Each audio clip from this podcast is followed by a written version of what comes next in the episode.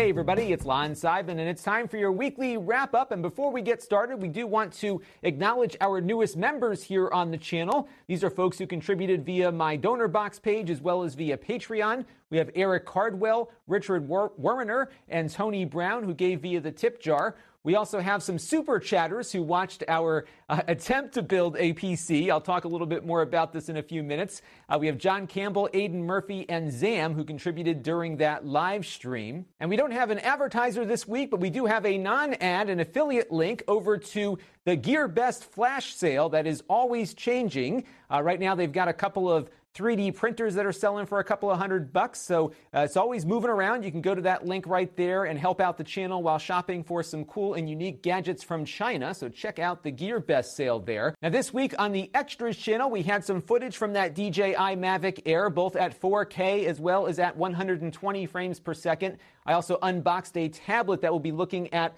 later on this week. And on the main channel, we got a bunch of stuff uploaded this week, including my uh, dispatch from Toy Fair 2018. I'll talk a little more about that in a minute. We also had the review of the DJI Mavic Air, a firmware jailbreak on the new Super NT SNES clone console that allows you to load games off of an SD card now.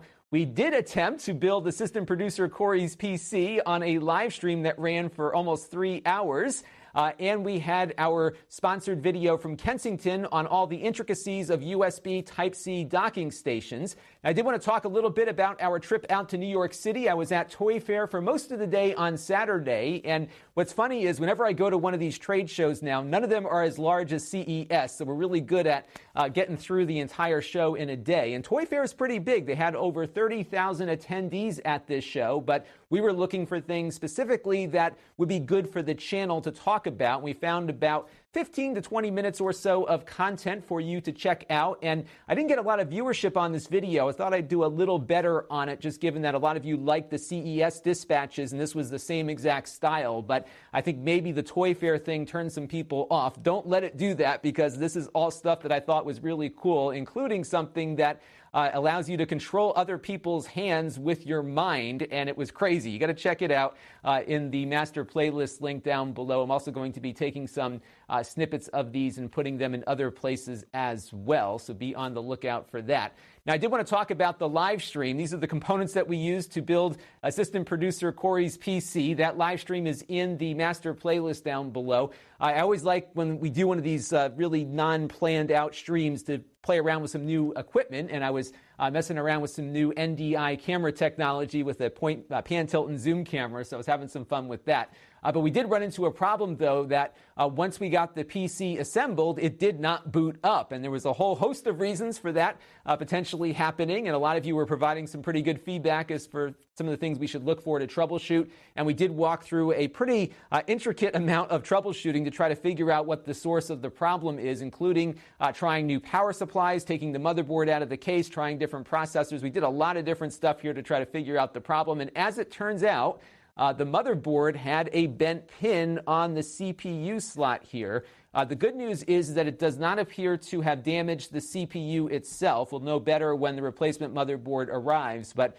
uh, it looks as though this was our problem all along, and I really should have uh, looked at that before we put the whole thing together to uh, perhaps save ourselves the aggravation of a three hour troubleshooting thing. But uh, this happens sometimes when you buy new motherboards. I'm uh, very positive that I don't think we caused this bent pin because I didn't touch anything in there, but uh, that was what happened. So we're going to get a new motherboard in. Newegg has done an RMA for us. So once that board comes in, we'll continue, uh, hopefully, where we left off and get the rest of that computer assembled for all of you. And now it's time for a couple of things that are on my mind. And this is week number 50 of me doing this as a full time occupation. We are almost at the one year mark now, and I've uh, obviously been learning a lot as I've been doing this full time, and I wanted to talk a little bit about some things that I think YouTube can be doing better uh, especially for creators like me. And this is not going to be a complaint session. I'm going to give you some ideas that hopefully maybe somebody at YouTube will see and think about uh, in the course of this. But before I do, I wanted to talk about the interview I pointed you all at last week, which was between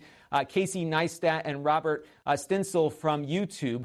Uh, Robert here is the number two at the uh, video platform we all know and love and sometimes hate, perhaps. And I was hoping for a little more out of this interview. It was kind of a fast thing. Uh, Casey uh, was asking some good questions, but Robert was, of course, media trained and was really staying on message. There was a couple of times I, I was hoping he would kind of dig in a little further and try to pull out some more detail or try to knock him off his uh, talking points, but he really uh, was able to hold steady to it throughout the interview. And it really wasn't quite a dud, but it wasn't uh, what I was hoping it would be. And one thing that really aggravated me was when they were talking about the demonetization issues and how uh, Stencil's uh, solution to all of that, or Kyncl, I'm sorry, Kyncl's solution to all of that was to upload your video early and leave it unlisted for a couple of days. But uh, obviously, those who cover news and current events don't have that luxury. So it was kind of a let them eat cake kind of statement. So all in, kind of a dud of an interview interview. Uh, there is a better interview that got posted last week around the same time. Uh, this one with the YouTube CEO Susan Wojcicki, uh, who is in charge of the entire platform at Google. And I thought this interview was much better, partly because Kara Swisher, who's a trained journalist, was doing the interview. And when you put a trained and seasoned journalist against a trained and seasoned corporate executive, uh, it's fun to see that dance with the two of them trying to, uh, one trying to keep herself on message and the other one trying to get more out of her uh, as the interview progressed. And I thought this one was really really a good watch and I think gives us a little more insight into everything. And it looks like you know, one of the things that YouTube and perhaps other social media platforms are struggling with is uh, how and where to take responsibility for the content that is being posted on their networks. And uh, Wojcicki here was very much, uh, you know, focused on the fact that she's a platform and not a media company. But I think the lines are starting to blur a bit. And the Logan Paul example is something that I'm sure is giving them a lot of internal debate, which was kind of evident in that discussion. So, great interview. Uh, check it out and gives you a little bit of an idea as to what's going on inside of this platform. So let's move on now and talk about some of the things that YouTube can be doing better, uh, not only for big channels, but mid sized channels like mine and smaller channels too. And I'm going to start with the obvious one, which a lot of us often talk about, uh, which is better communication. But not just better communication externally, I'm talking about internal communication as well. And before we go into all of the details here, uh, as a creator, you don't just deal with YouTube, you're dealing with a number of other Google owned entities here to run your channel. That includes Google search and making sure you're optimized for uh, showing up in Google search results, which is a big portion of my traffic. Uh, Google AdWords, which are the ads that are skippable and appear before the videos that you see on many of your favorite channels, including mine. That's a uh, means in which the revenue gets to us, and the revenue is paid out to us uh, through Google AdSense, which is a uh, means of sharing revenue with creators, and they wire the money over to you once a month there. Uh, we've got Google Plus here, which is a defunct, essentially defunct, uh, social media platform that Google had launched a couple of years ago to compete with Facebook, but is intertwined with YouTube, uh, especially for those of us who are running uh, branded channels. And then we also have YouTube Red, which is that monthly subscription program that has some features that some YouTube creators, not all, are interfacing with. And all of these things are the things that we as creators have to deal with. And I wanted to start, though, with Google Plus. Now, what happened is a couple of years ago, when uh, Google was really focused on taking on Facebook with Google Plus, they launched this great uh, social media platform. And initially, it was really cool. I really enjoyed it. I was connecting with people from all over the world who shared common interests. And it just kind of fizzled out. And uh, meanwhile, the company was very eager to try to get this competitor to Facebook off the ground, and they decided to integrate a very popular platform, YouTube, uh, with their not so popular platform, Google Plus. And initially, uh, they were requiring that any YouTube account also have a Google Plus profile. Uh, they have reversed that.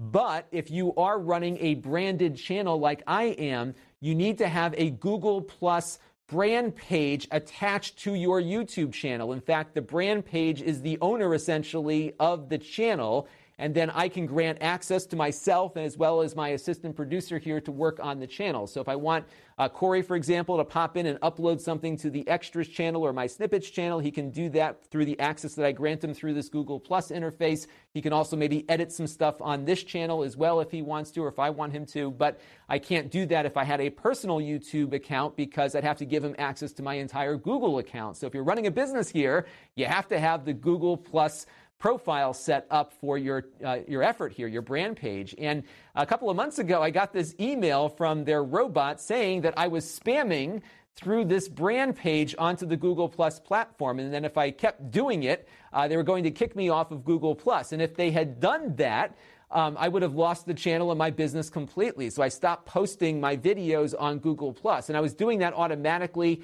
through YouTube and Google's own tool. When you go to upload your video, there's a little checkbox there for Google Plus, and I said, hey, why not put it there? If, even if nobody's on there, if there's 20 people that are, uh, maybe that would be good for the channel. But nonetheless, I got this email and push notifications and everything else out to me, and I reached out to YouTube, and uh, everyone there was very apologetic, but there was nothing they could do. They couldn't get in touch with anybody at Google Plus to resolve the issue here. So I've just stopped posting stuff to uh, the Google Plus page. But it concerns me that if I accidentally click that button one day, I could get my entire channel shut down for a uh, false alert here on me being a spammer. And this is one example of how I think these subsidiaries within Google are not communicating well with each other. Uh, this is not a criticism of the people I work with at YouTube when I do have issues. They are as helpful as they can be, but they are a, a small cog in a very big corporate machine that is just not communicating well between departments. And you'll hear some other examples of that as we work our way through here. So let's move on now to Google AdWords. And I'm not talking about demonetization yet.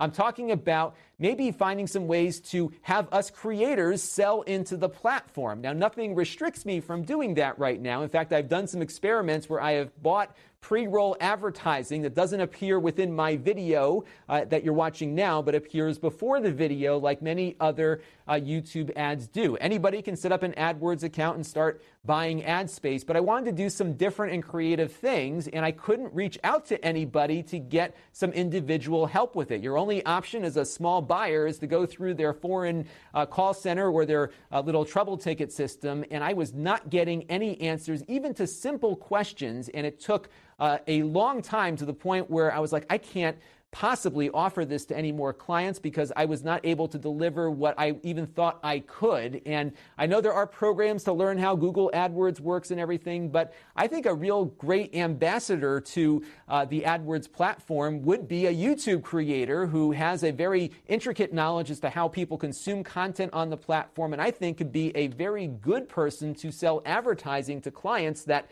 really doesn't interfere with the content, yet I was not getting anywhere with uh, the Google AdWords team, and I really just kind of put this entire project on hold until I could get in touch with somebody that might be able to help me understand it better. Uh, this is something I did suggest to my partner manager, and I'm sure they're working on uh, that inside the company. But it was just uh, really crazy to me that we really know this platform quite well. Make it easier for us to sell ads on your behalf. And uh, that way I can find new channels of revenue that don't interfere as much with my content because I really don't want to fill these things up with native ads. And we're going to do them from time to time, of course. But if it was every two minutes you're hearing some other advertisement that I'm reading off, I really think that detracts from the experience overall. And uh, there's a lot of neat targeting you can do on the AdWords platform, and I think they're missing out on a significant opportunity here. So let's move on to the next tent pole here, and that is YouTube Red. And I have actually been very pleased with YouTube Red, both as a creator as well as a content consumer. Uh, from the consumer standpoint, it's a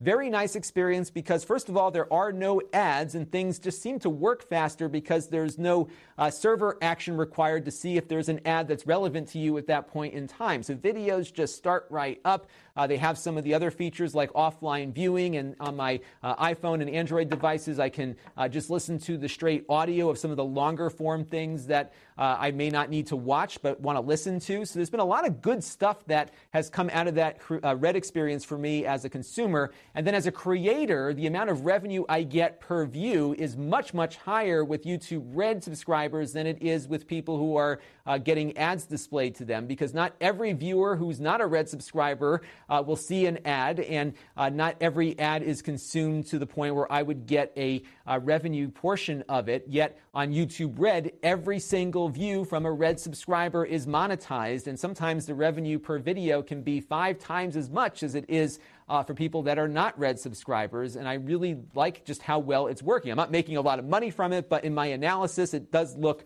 uh, like if more people were subscribed, it would be very good for everybody. And it just boggles the mind why YouTube Red does not offer affiliate links for us creators. I would put that in the non ad portion every week here because I think it's a win win for everybody. And Uh, it's really been a great experience, and I want to help promote it uh, but there's no incentive for me to do so beyond perhaps the, the additional revenue I would get. But uh, some kind of affiliate link might be helpful. And the reason why I'm bringing this up is because uh, they were offering this to certain creators when they were first rolling out YouTube Red, but not all of us. And I think this would be a really good perk for us to uh, really push this more heavily because I do think it does improve the viewing experience and the creator experience too, for that matter.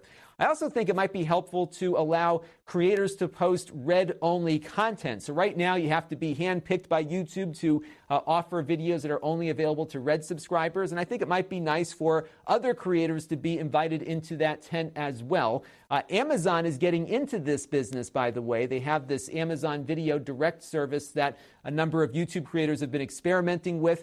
If, uh, if you've ever seen Pat Contri, who's also known as Pat the NES Punk, he's got a series called The Video Game Years that he uh, did with some other collaborators, namely RetroWare TV. And they were not doing very well on YouTube, but they uh, took the entire series and put it on Amazon Prime Video. It's free to Prime subscribers, and uh, you, as a Prime member, uh, pay a monthly fee, and then uh, they divvy out a portion of your uh, monthly subscription to them based on how many minutes you watch. And it's just like the Red model, and it's been working very well for them. I don't think I would do Red only content necessarily, but it'd be nice to have that option out there for me and perhaps other creators if I had some things I wanted to try in the future. So um, that would be something that'd be nice to see added on. And my big gripe as a consumer of YouTube Red is that right now, uh, because I have my uh, YouTube channel, also my consumption channel, I like to communicate with other creators through my Lon.TV channel. Uh, I am not getting YouTube Red on my televisions. That includes my Shield TV. It includes my smart TV apps. For whatever reason, if you are watching YouTube through a branded page, YouTube Red does not work, and you're seeing ads, and my creators are not getting credited for the minutes that I'm watching on my televisions. I have reached out to YouTube support different department. They pushed me over to the YouTube Red people. I got somebody in India communicating with me in broken English, and uh, they are just not getting the problem here. There's just no solution, and it's been going on now for months, and it's in- incredibly broken. And perhaps I'm a small subset of the user base here, but uh, I am not getting the experience that I've been paying for. Uh, before they did this change behind the scenes, it was a great experience on my televisions. Now I'm having to go through the process of Chromecasting from my phone to my television to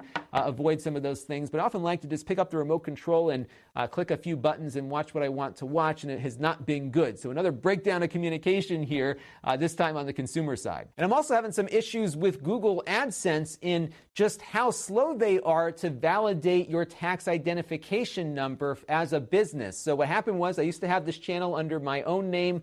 Uh, now it is under my LLC. And when I submitted my LLC's tax identification number, it took them almost two months to validate the tax ID information. And then they rejected it. And all the while, they've been taking withholding out of my monthly revenue stream. Now, I already pay my taxes quarterly, so I don't need this money withheld. I will get it back at some point, or at least have it offset my tax payment when I pay the IRS next year. But at this point, they're eating into my cash flow because they can't do a very simple uh, identification of my tax ID info like every other online service that I provide that information to. I don't know what's going on there, but again, I can't get in touch with anybody to rectify this situation. Uh, one last thing to deal with here is the monetization, and this has been something a lot of us have been impacted by, and a lot of viewers are uh, upset about, obviously, because many of their favorite creators are seeing uh, some significant uncertainty here as to what videos can be monetized, which versus which ones can't.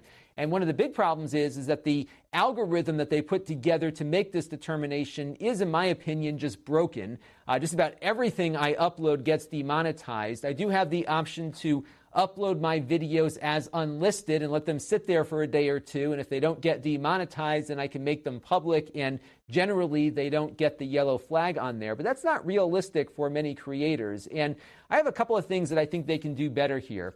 Uh, the first is they should be able to assign risk levels for channels. Uh, every single one of my demonetization appeals has been granted, which means that theoretically, I should be maybe a lower risk than a Logan Paul or somebody like that. And I think they should take some of that into consideration. They should also give advertisers more flexibility because on the AdWords side, uh, when you go in and set up your advertisement, uh, there's just a blanket uh, checkbox for uh, objectionable or potentially objectionable content. There really isn't a lot of depth to it right now where the advertiser can decide, yeah, I want news content, but uh, not you know the jackass style stuff or whatever to be included in that. And right now, uh, advertisers don't have that flexibility. I also think there needs to be some carve out or something for uh, the coverage of news and current events. And this really, I think, is uh, the biggest area of concern of mine because YouTube has a huge audience, and I think this audience would certainly benefit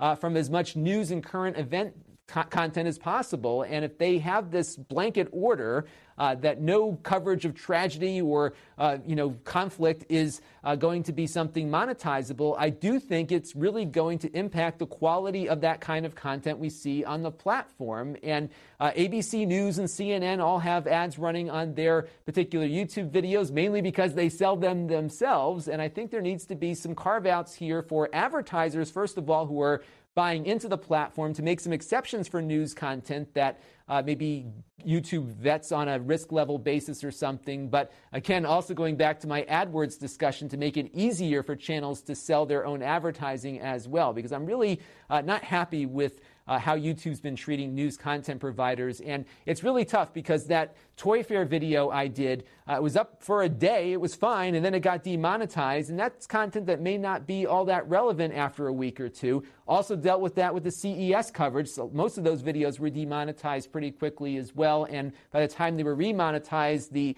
news value left. And that's a big problem for news content creators. And I lied. There's one last topic to talk about in this segment, which is YouTube playing nicer with others. There's been this ongoing drama where uh, YouTube has been blocking content from Amazon hardware, namely the uh, Fire TV players and I think some of their tablets as well. And this really needs to stop, especially because Google and YouTube stand for net neutrality, yet they filter themselves off of a competitor's hardware platform over some kind of business dispute. This is not in keeping with that philosophy, and I think it needs to stop. I'm sure there's some reason why this has been happening, but it would be nice for uh, this conflict to end because I think it does set a very bad precedent, especially as these platforms grow and mature, uh, as they all gain more viewership and get more competitive with each other. It's not going to help me or many other creators to uh, have this kind of dispute happening, especially when uh, their corporate interests suddenly collide with the corporate values they're trying to express, in this case, net neutrality. So we'll see what happens with this, but uh, like I said, they can do better there. So those are a few of the things that I think need to change at YouTube that will make life better for a lot of us. And I think a lot of the things that I suggested shouldn't be all that hard to implement. And I'd love to hear what you think down in the comments below. And now it's time for a Q&A from you, the viewers. And our first question comes in here from One Man Show, who really is enjoying the remotes that we're doing, those dispatches from uh, CES and now Toy Fair. And he's wondering if I might do some other ones like Display Week out in Los Angeles. And I really like going to these shows because I go in with no plan. I just walk the entire show floor and look for whatever is interesting. And uh, what's fun about doing that is you often find some of the scrappier companies that don't have the resources to do a big PR push on their product offerings. And uh, every time I go to one of these things, I find something new and interesting. The problem I have is that uh, these trips are really money losers for me in the sense that it costs me far more to go than I uh, earn back in revenue. And CES makes a lot of sense to go to because we're able to get a sponsor for the week and we have a lot of content going up. And I'm also able to do a lot of networking, but a lot of these other shows are harder for me to get to. But uh, one of the things that I would definitely love to get from all of you are uh, things that you're hearing about that are taking place in the area where I live, namely New York City, which is very easy for me to get to, and maybe some of the other cities nearby, because I can get out to those things uh, a lot less expensively. I often have friends that I can crash on a couch with or something, and I can try to get some of those things done a little better because there are some benefits, even if it's a money loser for me uh, to go out to a show and do some networking there. So let me know. The California ones are harder for me because I got to get a flight and a hotel and a car sometimes, so it gets a lot more expensive. The New York ones aren't that bad because I can do some other things while I'm in New York. So uh, let me know what you hear about happening around the New York City area, and I will try to get out to a few more of these. And hopefully, we can figure out some way to get the, these videos in front of more viewers so we can get a little bit more watch time on them as well. And these next two questions involve the backyard brains thing that we experienced at Toy Fair. And if you missed that dispatch, the first video I posted was of me getting attached to a device. Uh, that device was attached to a, a, woman who was standing next to me, and she was able to make my arm move just by closing her hand like this. And what they were doing were, was reading uh, her uh, electricity running through her nerves, going into this little box, and then having that box uh, transmit some electrical signals to my nerves in my arm here to initiate that muscle action. And it was quite creepy because uh, my arm was literally just folding up, as you saw in the video, on its own without me doing it. And it was the creepiest thing I've probably ever experienced. It didn't feel all that weird. It kind of felt like a muscle twitch, but my whole arm was moving as a result, and it was very disconcerting. It wasn't shocking me. I wasn't feeling the electrical uh, signals running through my body, but my arm sure as heck was reacting to that. And uh, it was really a very unique experience, and that was probably the coolest thing I saw uh, at the show. And the tachyon here is saying uh, this is very creepy. Imagine how they'll be able to literally control our bodies in the future. And what, the one thing that I kind of glean from this is that you feel like you have so much control over your biology, and in fact, it really is just a bunch of electrical signals running from your brain to your arm to make everything move, and you can easily hack into this and override it. Uh, there was not any degree of resolution here, so the good news is that you can't uh, do any kind of fine movements with this, but I am sure at some point we'll get to that.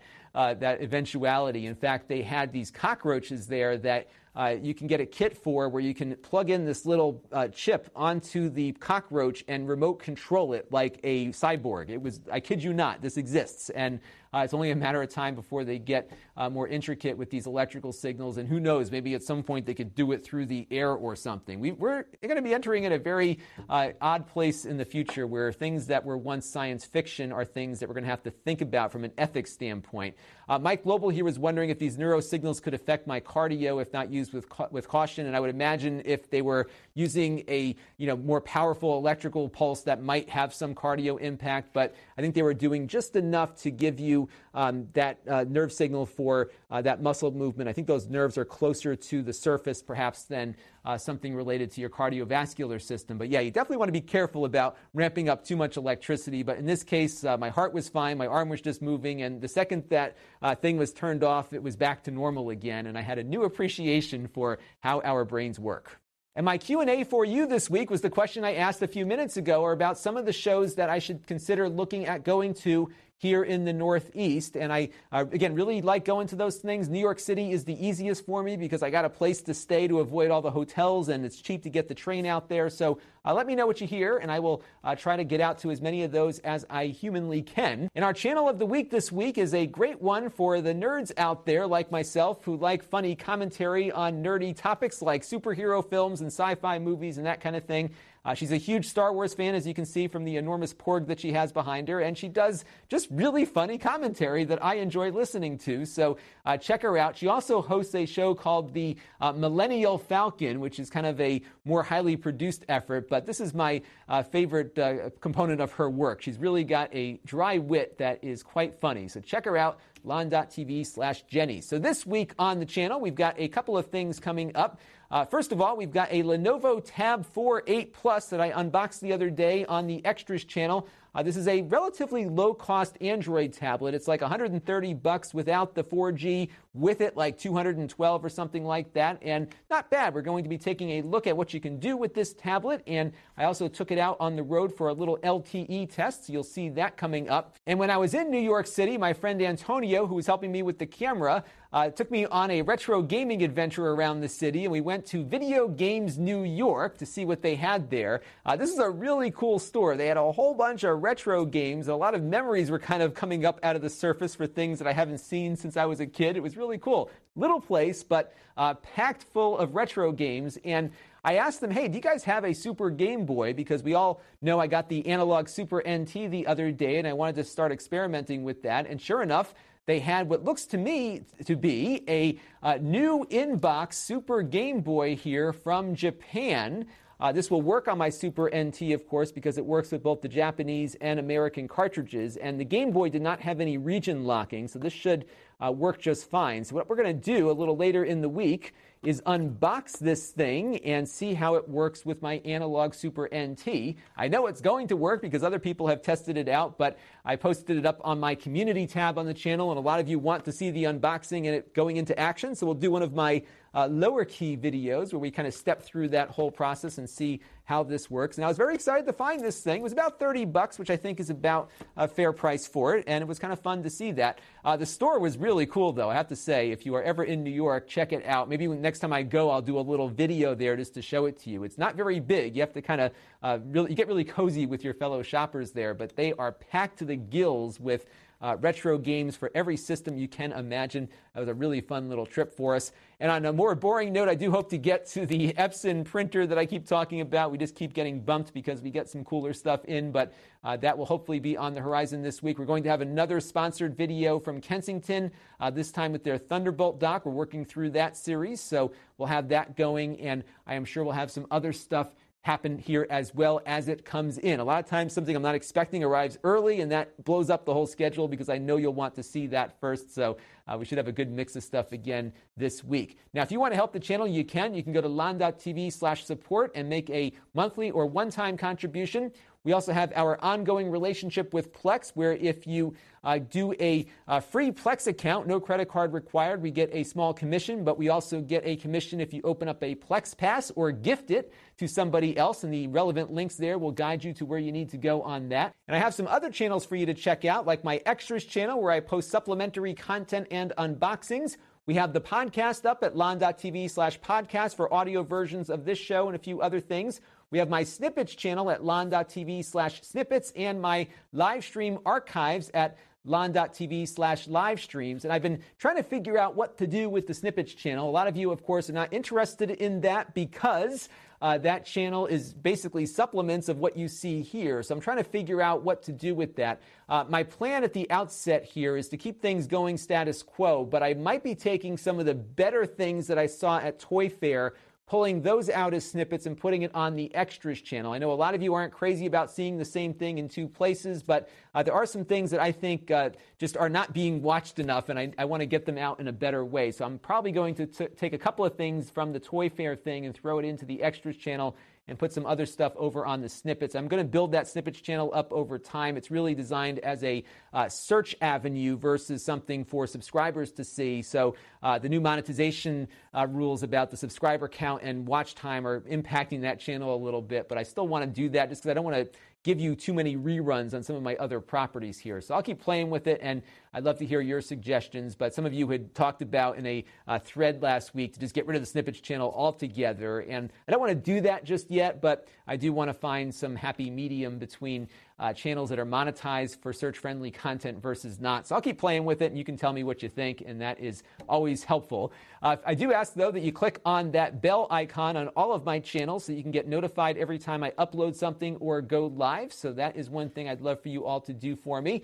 And if you want to engage with the channel, you can uh, visit my email link here at lon.tv slash email to get on my email list. We have the Facebook page at lon.tv slash Facebook and my store where I resell the things that I purchased here to review. Uh, so definitely check that out. And I've got a notification that pops up every time I add something to the store. I do plan to add some more inventory to it later in the week. Everything right now is sold out, which is great. It's first time in a long time everything got cleared out, but uh, I definitely will be putting some more stock in there shortly. So do keep in touch with me. Let me know what you think of what's going on here on the channel. And I uh, greatly appreciate your support and viewership. Got lots of good stuff coming up this week. Want to thank you all once again, and I will see you again soon. This is Lon Seidman. Thanks for watching. This channel is brought to you by the Lon.TV supporters, including gold level supporters of the Black Eyed and Blues Music Hour podcast. Chris Allegretta, Gerard Newberg, and Kalyan Kumar. If you want to help the channel, you can by contributing as little as a dollar a month.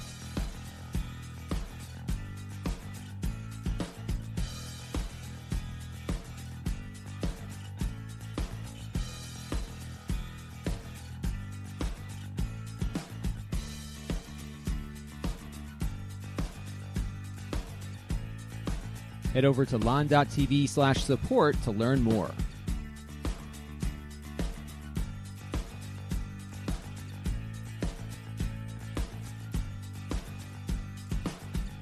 And don't forget to subscribe. Visit lon.tv slash S.